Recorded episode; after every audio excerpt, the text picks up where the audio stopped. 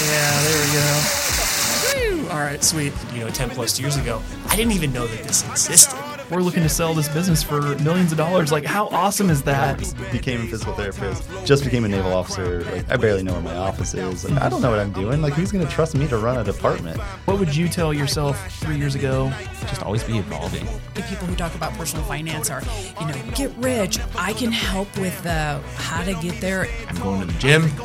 I'm making my food. I'm going to bed early. Because, And dude, you look peeled when you're up there. I was like, What would be a good primary primary residence that would flip into a good rental? the waves of entrepreneurship. It's like, We'd never been outside the country at all. Didn't even have a passport. Uh, moved to Japan. you know, multi-million dollar decision and you haven't looked at all the options. Look forward to seeing how you grow and seeing like this podcast grow and other people's podcasts grow as you help them. champion. If I get knocked down, I get